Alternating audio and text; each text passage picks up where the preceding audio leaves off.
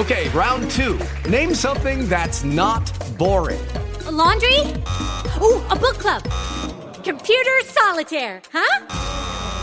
Ah, oh, sorry, we were looking for Chumba Casino. That's right. ChumbaCasino.com has over 100 casino style games. Join today and play for free for your chance to redeem some serious prizes. ChumbaCasino.com. No purchase necessary. Full prohibited by law. 18 plus terms and conditions apply. See website for details.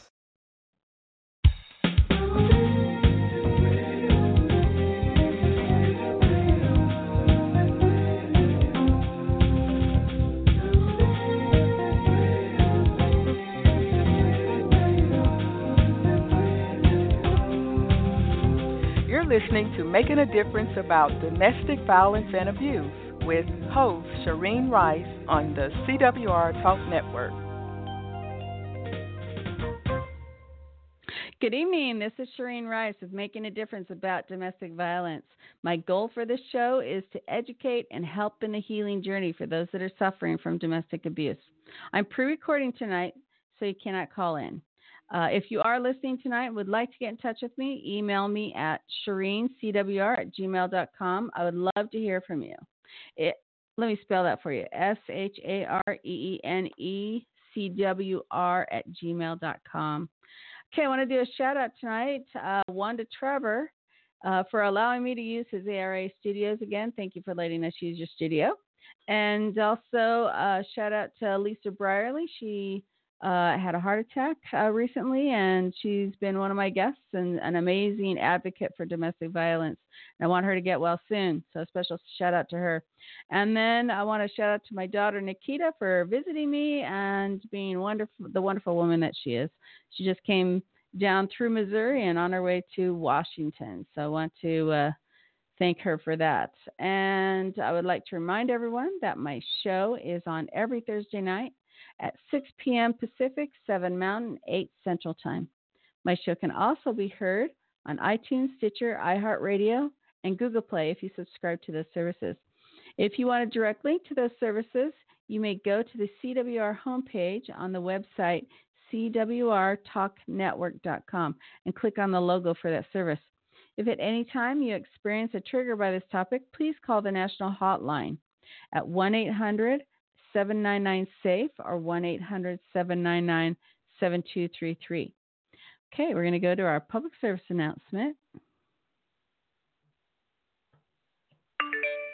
Did you just look down at your phone? You did it again, didn't you? You know, you're flying down the road in a three ton hunk of steel, and a text takes your eyes off the road for an average of five seconds. At 55 miles per hour, that's long enough to travel the length of a football field and cause some serious damage. Turn it off. Trust me, whatever it is, you'll live. Learn more at stoptextsstopwrecks.org. Brought to you by the Ad Council and the National Highway Traffic Safety Administration.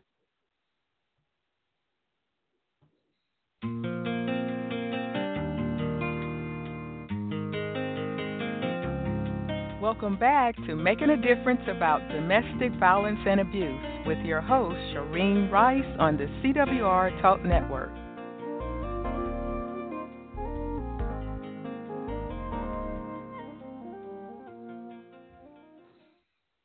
Welcome. This is Shareen Rice, and I will be uh, talking to April Tribe Giauque tonight, and she has some amazing things to share. Okay, so April Giauque escaped the abyss of abuse through pinpoints of light. Through her book, Pinpoints of Light, she coaches the battered, beaten, and broken discover a dis, yeah, the strength to change from victim to victor, for advocates to understand their impact, and for supporters to understand their values so they can become beacons of light. April has experienced homelessness with five children, three of who also have autism. Following their escape, yet she remained focused and earned her master's degree after leaving domestic violence. April has three main areas of focus healing and supporting. She is a victor over abuse who helps the battered, beaten, and broken discover their light uh, so that they can heal. She also empowers friends, family members, and coworkers with support skills so that they can be the ultimate supporter and help uh, help them become the victor in the light in life. Kay, parents is also one of her focuses. She is a mom of special uh, of special needs children who teaches parents to release their light within to guide their children with skills so that they can thrive in school, social settings, and in life. And teachers, she is an educational relationship builder who helps teachers connect with their students so that uh, learning can flow and all can reach their potential. April is remarried to Scott and has four more children, two who also are deaf with him. She is now the mother of nine. April has taken her pinpoints of light, turned them into a beacon of light to enlighten and illuminate the world. Welcome, April, who is now in the green room still. Hold on. Welcome, April. Hello. Hello. Thank you so much for having me. Thank you for coming. I'm sorry. I, I always forget that, that my machine just throws them right into the green room. yeah, no okay. worries. so my first question is for you. Why did you write your book? So I wrote my book for two specific reasons. One is to give hope to anyone that is in any kind of abusive situation that there is a way out even though you just are, you know, oppressed by such intense darkness. And the abuse can be anything. It can be all of it, it can be any of it physical, emotional, mental, spiritual, financial, uh, anything like that. And wherever right. you are, we want you to know that there is a pinpoint of hope. The light never goes out. We just have to focus in on it and then we can get out. And so that's the first reason. And the second reason is to open up the conversation, right? Right. Finally, talk about that elephant that's been in the room for thousands of years, right? The way we treat yeah. each other can be horrific. And it's usually boils down to someone else's pain, trauma, event, something has happened and in order for them to have control, to know what to do, to feel better about themselves, this other side really starts to come out. And unfortunately, it comes out in ways that are just terrible. So we want to open up the conversation, have it boldly and bluntly, and not just talk about the events of what happened next, what happened next, more than let's see why this is happening in the first place and let's change the statistics right now. So, those are the two reasons. Awesome. And what are the statistics in um, Texas? The statistics in Texas follow very much the same throughout the United States. Right. Um, where we have, you know, the one in four who are in abuse and the domestic um, homicide rate is a little bit lower. It's at about 37%, which is horrible. And it still creates such intense um, problems, you know, overall through through work, through through, I mean, just a crazy amount of things. So, for example, one of the statistics that we have unearthed is um, over 9.7 billion dollars is lost annually for companies in the United States, and that's due to people um, not being able to show up to work on time because of their injuries or because maybe their partner hid the car keys from them mm. or at the last minute well i'm not going to do the babysitting or i'm not going to drop the children off to daycare so they're scrambling so they're late they're they're missing work um they have to do hospital they're they're in the hospital uh there's court dates that they miss all of these kinds of things so $9.7 billion. That's huge. Yeah. And the last statistics I want to leave with people to impact, because I think some people check out. They're like, oh, domestic violence. Well, I don't know anyone. That's not for me. Um, no problem. It doesn't impact me, so I'm okay. But really, the point is is that every single mass shooting in the United States of America has one common denominator, and it is domestic violence. Whether they themselves right. grew up in it or they are the perpetrator of it, every person that has created and caused a mass shooting in the United States has that commonality. It's not Wow. it's not mental illness, it's domestic violence. So when people think, "Oh, well, it's not my problem," really, it is now bleeding onto you. We had this big discussion in August when after it was August 5th and 6th, we had the two large mass shootings happen one day right after the next. And so many people were like, why is this happening? And there's no quick and easy answer. We know the big answer it's domestic violence because if you can't satisfy the control wherever you are, you are going to display it in a way to make sure that people will know. And unfortunately, it occurs like that. Yeah, let me ask you a question though. Um, those that commit the violence, you're saying they don't have a mental illness? What we're saying is some have, some aren't, but for the longest time we thought that was in every single situation was the commonality. Right. Right. and it's actually domestic violence. So, in my opinion, I feel that if you live with such intense need for control and pain, I feel like you do have some mental health struggles. But I am not a licensed, you know, psychiatrist to give out all those labelings. All we know is what's based on the research, and what they can see is the absolute common denominator is that. Right. Right. Um, yeah, that's my PhD in that area, and uh, as I study it, it looks like that um, everyone has either they're unhealthy, either behaviorally Right. or with a dis, uh, a personality disorder. So I'm Yeah. not saying unhealthy uh, equates into mental illness. I'm saying unhealthy. They're still unhealthy. They're still Right. Something's off. something wrong. right. Something's way off. Okay, my next question is uh, why do you feel that it is important to get your story out to millions of people? I feel that it is really important to get the story out so that, like I said on the second part, we can have the conversation. The conversations need to open up.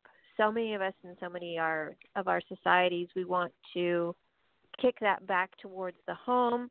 Oh, that's, you know, like I said, that's not our problem, that's somebody else's problem. Right. The more we can open it up and expose it for what it is, it's no longer a woman's issue or something that just happens in a domestic area. No, this is now impacting business, impacting your your opportunity to go to the grocery store or go to Walmart. All of a sudden, a shooting happens. What's what's going on here?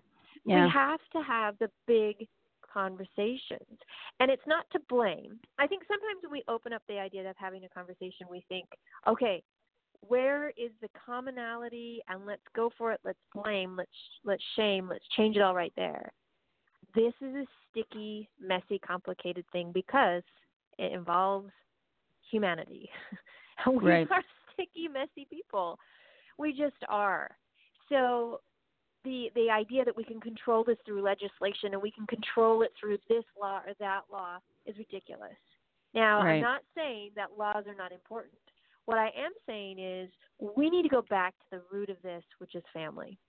And if we can break the cycle family to family, we have then saved generations. So I agree. And go- why don't we Yes. have more um, things on the family, like conferences on the family? Why don't we uh, have eh, more about developing and strengthening the family? Because you're right. Most of it comes from that, though not all of it. Most of it does come from that at some point. right at some point the i would say that the conversations and the meaning towards with family i think that answer's too easy if that makes sense I Right. think, oh well that that's too easy let's look for something more complex that's happening Yeah. and really going on here if we really pull back and look at the large large picture of it all it's truly a war on children because Right. almost in every circumstance we can go back to in some part of the childhood maybe it didn't even happen within that home but there is an event there is a pain there is a trauma of some sort that Mhm. alternates your ability to see your own worth and your own value. And if you don't know that then you're in search for something. And if you're in search with this pain and anguish you are in search then for control. And that opens up the door for doubt, for fear, for anxiety to just start to reign. And Right. we are social beings, so we have to connect with others. Just for Right. your your daily life, you have to do that. And so in that way when you do that and if you can figure out a way to control something else or someone else, regardless if you vocally know what your pain is or you've stuffed it down and it's starting to grow into its own we'll say unhealthiness, possibly to turn into some mental health issues, we've got problems. So this war on the children is massive. That's why we have to bring it back to this. Because almost in every circumstances, I'll I'll pause for a second. In my book, my first four or five chapters are all about his background, my ex-husband. I Mhm. wanted to I wanted to show and have people understand where these things come from. Now, it's not an absolute. We do have some outliers on the absolute fringe that are truly psychopathic. But for the most part, the bulk of what's happening is that there was something, and many, several times, and it doesn't matter what uh, we categorize the event is, uh, or excuse me, as, if it's traumatic, pain causing, and abusive to that individual, and they interpret it as such, and then go out to seek a way to numb it or control things, it's caused the problem. Some people think, oh, so if, for example, if they were sexually abused as a child, then they're going to become um, abusers themselves. Not always exactly true, right? They Right. carry a lot of shame and pain with that. Now, an outcome of that definitely is there. The likelihood and percentages rise up, but it's not an absolute because we still have options and choices. So, Wow, that's awesome. Um, do you feel that it is really possible? Uh, what might block your path? How do you push past that? how do people are in abuse push back past their block? What do you mean? Yeah. Um, what What do you think is? Uh, yeah, yeah. Ha, what might block their path to getting out? Gotcha. I feel that what I experienced is is probably something a common thread through many people who've been in an abusive situation. We feel our self worth and our light is so dim. How could we even? Well, we probably just deserve this. We probably just caused this. We have a lot of that fear and doubt that that just starts to cycle in, and, and that's a big block. Then there's the absolute physical things that block us, right? For myself, I was financially so destitute, there was no way to get out. There were times where we were completely isolated up in a mountainous valley, and there's no gas in the car. So I'm I'm gonna leave, right? Well, okay, kids, I guess you can come on my back. Um, I'll push in the stroller. We're gonna hike ten miles before we can get to the main road, and then right, that's that's not gonna happen. So Right. I'm so financially destitute. I'm like I, it, there was no option until I could fix and remedy that for myself for sure. But I think the low self worth as well as financial really are physical barriers that stop and block us from from leaving. And Yeah. then there's that hook of hope. Mhm. My my friend in California, she talks a lot about the hook of hope, where when we started this adventure together, it obviously wasn't like this. So the hope is the change will happen. The hope is maybe today it will be different. The hope is I know all these things have happened, but today was a great day, and maybe it can continue. The hook Yeah. of hope is devastating. yeah. And we have to really look at what has happened, know and understand the pattern, and know and understand that you're right. He has the opportunity to make choices, to change his way, but that's probably not going to happen with me because the choices he's been making with me are this. And that ideal that we were shooting for, or in my mind I was shooting for, I know it's not going to come to pass. So I need to leave this behind. Yeah. Uh, pray for him, wish him well, hey, change can happen. I believe in Christ. I believe in the atonement. I believe that all of that opportunity is open for us. But ultimately, like anything we've ever heard about, like with alcoholics or anything, they have to hit their bottom in order Right. to make the change. Right. So we have to drop that hook of hope, allow them that time to do that, but not not with me and not on the kids. Yeah. That's not mine. I have to I have to walk now. Right. And what I tell a lot of women, and we most women see this anyway, the man you marry and the man that you married are two different men. you come in believing he's this awesome, sweet, kind, generous, loving, service oriented guy who would bend over backwards for you and then some other guy shows up and he has the same face as your guy and and you're like I don't even know who you are and I don't like you. And they're really mean, they're abusive, they're verbally and sexually and psychologically and physically abusive. Nothing like the guy that I married Right. but uh that's who you are really. And so sometimes we think you know what? He'll just he'll go back to normal shortly. So you know right. we'll, we'll just stick this out because this isn't the guy i married. I don't know this guy. I don't like this guy. But this guy's just temporary. That's what we think. And we keep telling ourselves that until we can no longer tell ourselves that and say oh okay. So this is who he really is. This is who he's been all along. The other person was for show to get me to marry him or to get me to, you know, move in or whatever it is that we do before that abuse Right. starts. Right. Yeah, it, it hooks. I, I talk about abuse in two situations. I talk about abusers as they are either a hunter or they are a caged animal. So abusers who are hunters, they're the ones that groom their prey. Very much what you just talked about. They groom Mhm. their prey, they pull them in, they draw them in just like a hunter will as he's hunting. Mhm. He's doing all of those ploys in place to get a hold of you, to catch the prey. I'm glad Now, you a- said that. yeah, and now a, a caged animal is slightly different, but the result of abuse is the same. A caged animal is caged by their own fear, their own pain, their own panic, their their own anxiety. And just like a caged animal, as you approach the cage, they are they have to make a split choice decision. Are they here to help me or to hurt me? Help me or hurt me? I'm going Right. with hurt and they strike out because they Mhm. don't know. So my the the abuse we suffered from definitely was in that caged animal piece of things um, because of the mental illness he suffered with, with the schizophrenia, as well as with the drug addiction.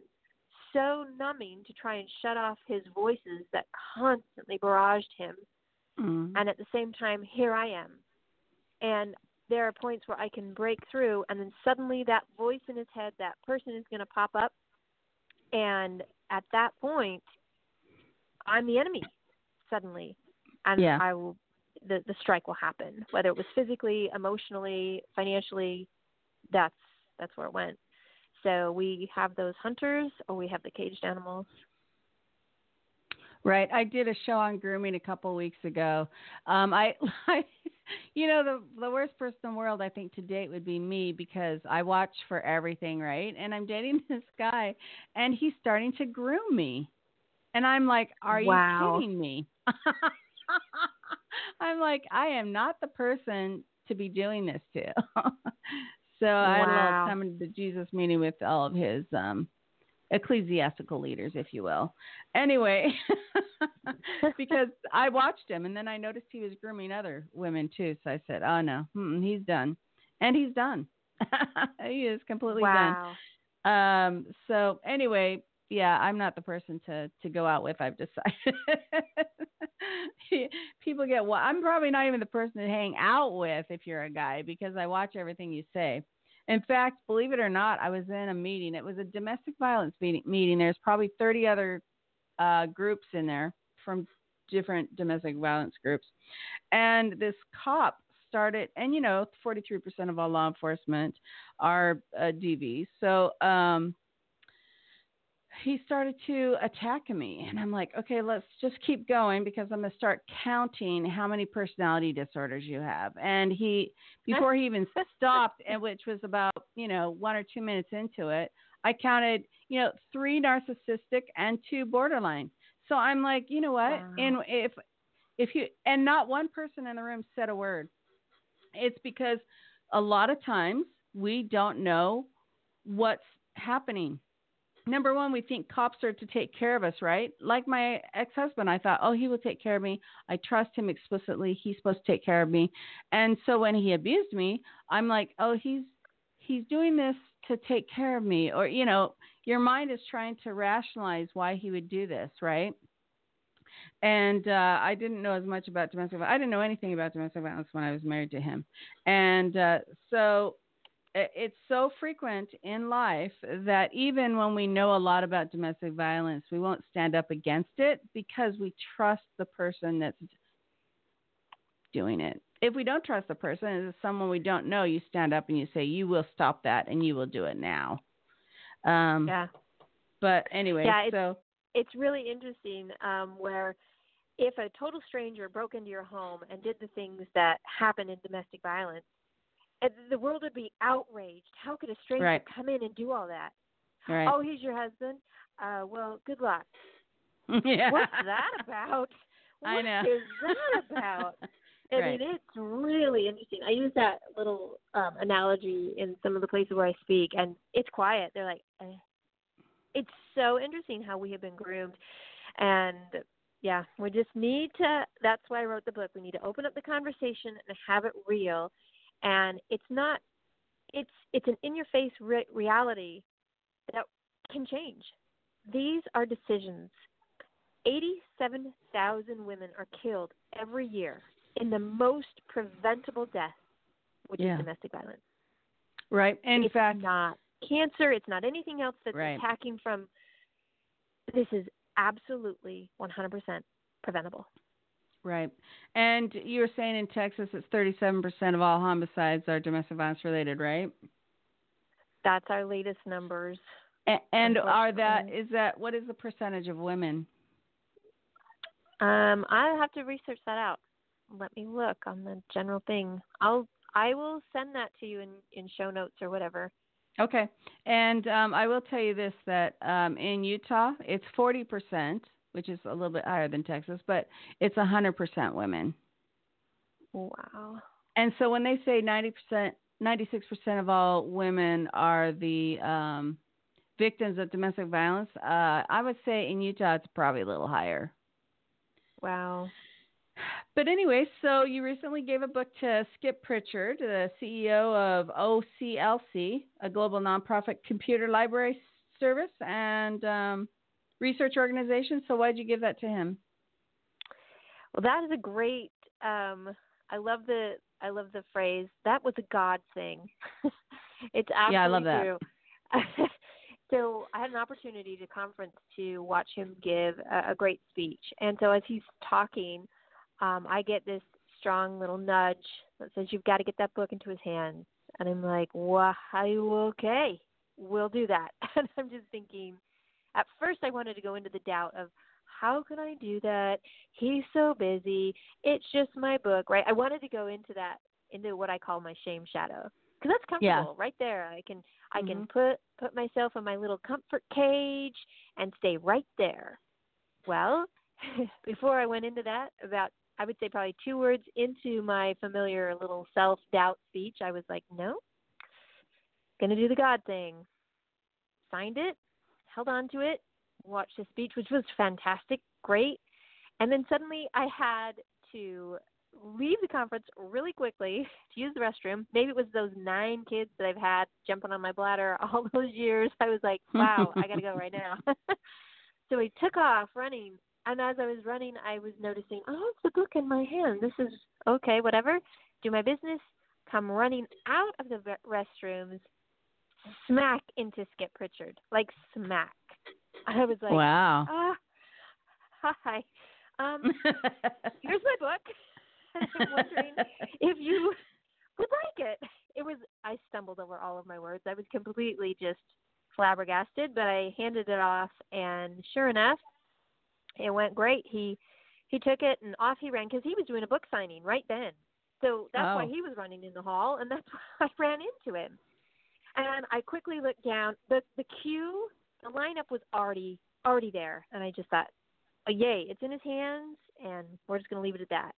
Yeah. And three days later, at the end of this conference that I had, um, he sought me out and he approached me and he said, I just finished reading your book this morning. I couldn't put it down. I was I How was amazing. taken aback. And everyone at the table was like, Get an interview, get a review. So my husband who's standing there, he shakes my husband's hand, he says, You are real because he's just read the book about how many people have not been real in my life, have been a Mhm. figment of someone else's imagination. And so he shook his hand and said, You're absolutely real. This is fantastic. So my husband quickly filmed a sweet little review, and it, it was so great. And he just recommended it to so many people because it gives people that hope, that light, that there is something beyond this. And uh, I was I was honored, and it was it was fantastic. And now he corresponds with me here and there, and and it's it's an honor. It feels just great. So, yeah, Now, is he from Texas or where is he from? he is from originally from Maryland and now lives in Columbus, Ohio area. Yeah, Oh, in Columbus, Ohio. And he was just Yes. in um Texas speaking. Is that what you were saying? I was actually in Ohio for this conference, and uh, he had been an invited speaker to come and share because it was an authors conference, Igniting Souls conference. All of us were there, and um, we just had that same commonality of sharing our good stories and books with others, and wanting to, you know, go out and make the impact in the world that we can.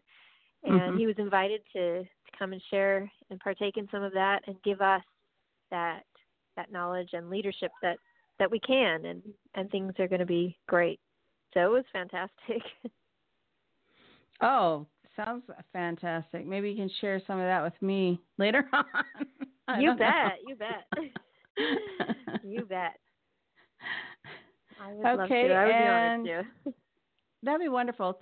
So, uh, what is the name of your book again? pinpoints of light escaping the abyss of abuse And just give us a short synopsis of that. Sure. So, if you have ever felt like if you've seen a picture of the sunrise or a sunset, how do you know which direction it actually is if you're looking at the still shot? You don't know if the sun is rising or if it's setting. And so, when I married my first husband, I thought that I thought that we were going into a a, a sunrise, right? A new beginning, a sunrise when actually we were going down into a sunset into one of the darkest quote nights of my life. I stayed in that marriage for 9 years and tried to make every kind of go of it as much as possible because we had the same goals, we had the same background, we had the same faith, we had so many things in common. But what we didn't know about was the other person in the marriage, which were all of his what I used to call his mind friends, and going through all of that and having we, did like five cycles of healthiness, things were going better, um, repentance, coming back to church, going to counseling, and then stress of another construction, another because he was a general contractor, so he would build and sell homes, and then we would kind of spiral down. And by that time, I would usually find out I was pregnant, have another child, and then it would take a year or two to try to come back, rebound, bounce back, and we'd be back on the path of repentance and back to counseling and and again I'd find myself pregnant again and then it would spiral down. So we had those five cycles within those 9 years and I finally realized that the hook of hope was just going to continue in this pattern. I guess after 9 years. I'm not really a quick learner. But after those 9 years I thought that this looks like a pattern and uh, yeah. yeah. I think we're done. so at that point, we, um, I told him that we were going to divorce, and I won't share the rest because that's in the book. Okay. and how we escaped is a big piece of it. And what I found in writing the book was how crucial supporters are family Yeah. members, friends, as well as coworkers. They literally Right. saved my life in so many aspects during the escape and beyond. Without the supporters, I would have gone back. Right. They were the ultimate gift And and, that so is- valuable. That's normal. That's why people go back. They need support on the outside. They need support. Exactly. And so I share in my programs now called the Supporters Toolkit.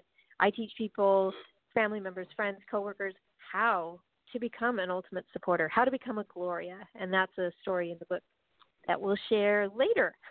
All right. that's good and suspenseful. Yeah. good. Yeah, uh, your your book sounds good, and I have a copy. I just haven't read it yet because I've been working on my dissertation, as you know, and uh, so I will Well, definitely I'll get to you a that free soon. I'll get you a free audiobook. So you Oh, can you're even better you- because I have to. I have a 30 minute drive to work. there you go. You will you will get this done, girl. I will Oh, send good. you that information and if anyone else needs it, I can totally send them a free copy of the audiobook and that would be something that would be fantastic for so oh, many awesome. people. Okay, so they can just email me and I'll forward that to you. Excellent. Excellent. Yes. Uh, Awesome, awesome. Okay, so do you feel that your book's going to become a movie? Yes, for sure. This book is going to become a movie. Yes, it is. Um, when Skip Pritchard was giving me a review, he said it read cinematically, which, as a writer, was like the best compliment ever because that's how I wanted it to be. So many editors Right. were like, "Share with us what you learned," and I'm like, "I will," but that's the second book. Let me share Yeah. the story. So I did, Yeah. and in in writing it in the way that it did, it just flowed. And he said, "I saw everything. I could feel everything. I felt like I was in a movie." And Yeah. it's like, all right, Excellent. we're doing this. And and why do you think it'd be important for it to become a movie? I think. I mean, I can give so you my important- opinion, but well, go ahead. Let's see. no, no, you go. I feel that a movie like this again opens the door for incredible conversations to happen. I feel Yeah. that many people will start to identify, see patterns, and start to look at it as opposed to this romance of what can occur in, you know, how a hunter grooms you and that whole prey, all of that. They'll start to see past that and beyond that. And that's the power. That is the most amazing thing that we can really share with people to say, wait a minute, this feels wrong, this feels off. Follow that, follow that. And these are the conversations that we want to have for sure. yeah. And and lastly, I want to ask you, what is ten for ten thousand? Ah, 10 for 10,000. This is a campaign that we are running. Um, and what we're doing is people who have the book to recommend to 10 other people the book. Um, and as those 10 people read the book, purchases it, purchase it, then they share with another set of 10. And then those 10 talk about it and share with another set of 10. So we can get started with just 10 people and end up with 10,000 pretty quickly who know the story, who have gone through, you know, Amazon or, or Barnes and Noble or whatever it is that they want to want to get the book from. And in that way the conversations open up even more and we get that much closer to creating and developing the movie, which in turn will then impact millions and millions more. Excellent. You know, it's so important to get the word out, and I love the w- route that you're going. It's absolutely amazing. Thank you. I think we all need to work to educate the community, educate ourselves, educate our friends. Um, I want people to see these people coming and going, and like you said, grooming happens a lot, and Yep. uh, it it. I was just in shock. I thought this guy that I was going out with was absolutely wonderful. I thought he was religious. He was so kind and caring and loving and and everything. And then I started watching him groom me. I'm like, are are you serious? so I let it continue to try. I watched what he did, and then I watched him in other settings, and I'm like, oh my gosh. So that's why I took action and did something. And if we can stop the groomers, we've got you know we got this in the bag. And um, That's right. So That's right. I'm. If I can share really quickly, um, in July of this year, 2019, um, I had an experience where we discovered that there was another victim. Since I left almost over 12 Mm. years ago, um, there have been nine victims besides myself that have been Mm. placed in domestic violence situations, and as well as stalked. A lot of stalking happening.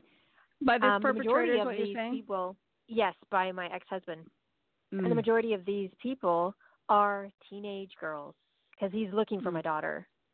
He hasn't Oh. seen her for almost 13 years, and he's still looking for her because he sexually abused her when she was very little. And Mm. He constantly is out there. He gets the slap on the hand, 10 days, 30 days in jail, no big deal, released out. They never the get adult anything. probation. They never get it. So he Mm-mm. he's not on the sex registry. Nothing. Nothing has Mm. happened. But in July, when we heard about the ninth victim, I approached my husband Scott and I said, "We're at a crossroads here. We have been safe for 12 years. We have stayed Mhm. hidden, and we're safe. hmm If we continue this route, we're good.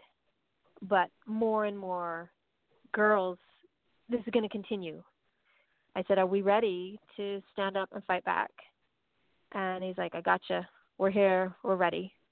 And so we went after it and went with the fight and approached the judges, approached anyone that we could in the DA's office, anything that way to really emphasize that the pattern of behavior has been established. Stop releasing him. And uh, we fought a really good fight, and I took it to the media directly. And um, all up there in Utah, KSL, they did a whole media spread on him for two straight nights. And Brittany Glas was amazing. She was an amazing reporter that dug in deep. We still have contact with her, and she gives me follow up reports. He is currently um, in jail uh, on different charges, but now, uh, because he's been there for so long, these other charges are now starting to apply. He's had three court dates. Uh, the, the most recent one was on the 30th of October, and he will have another one on the 13th of November. And we hope to see that now he's finally being charged with a felony. Finally. That means he'll be off the streets for so much longer than these 10 days, 30 days, 60 days. And that is a huge win for the community. That's a huge win for him, right?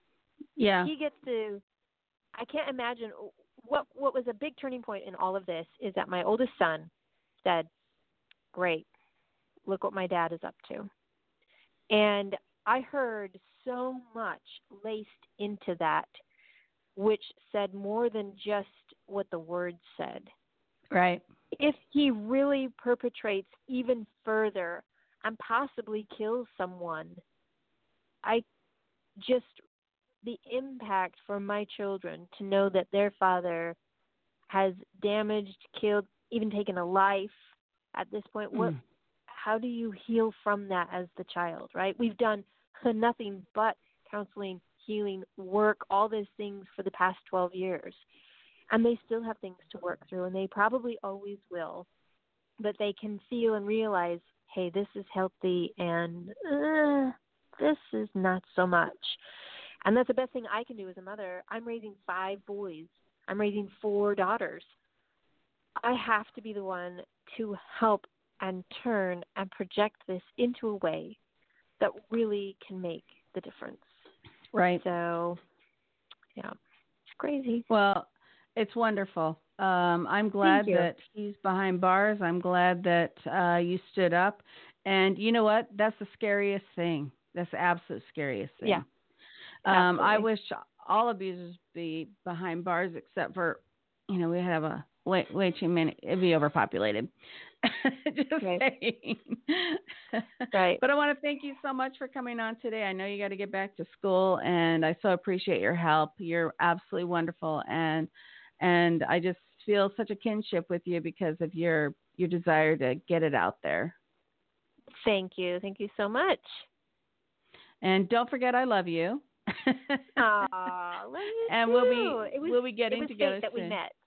it was. I Yeah. mean, how often you know you were at my table? That was just crazy. It was. It was great. And opening up a conversation. I mean, when you go there, arriving, you know, as a speaker, you want to attend Yeah. every conference with just love and support and how can I serve someone? And I just saw the table open there and I thought, I'm gonna Yeah. sit by her. She I'm I'm sitting down and sure enough, there we are. Yeah. it's a God thing. Yeah. Okay, love. I love you, and I will talk to you soon. Have a good one, and thank you for coming on. Have a good Thank night. you so much. Okay. Uh-huh, bye bye. Bye bye. I want to thank you for coming on tonight. It was an amazing talk. I so appreciate her what she had to say. I hope you take it into uh, take it in, uh, read her book, go to her site, and listen to her on her public speaking. Have a good night.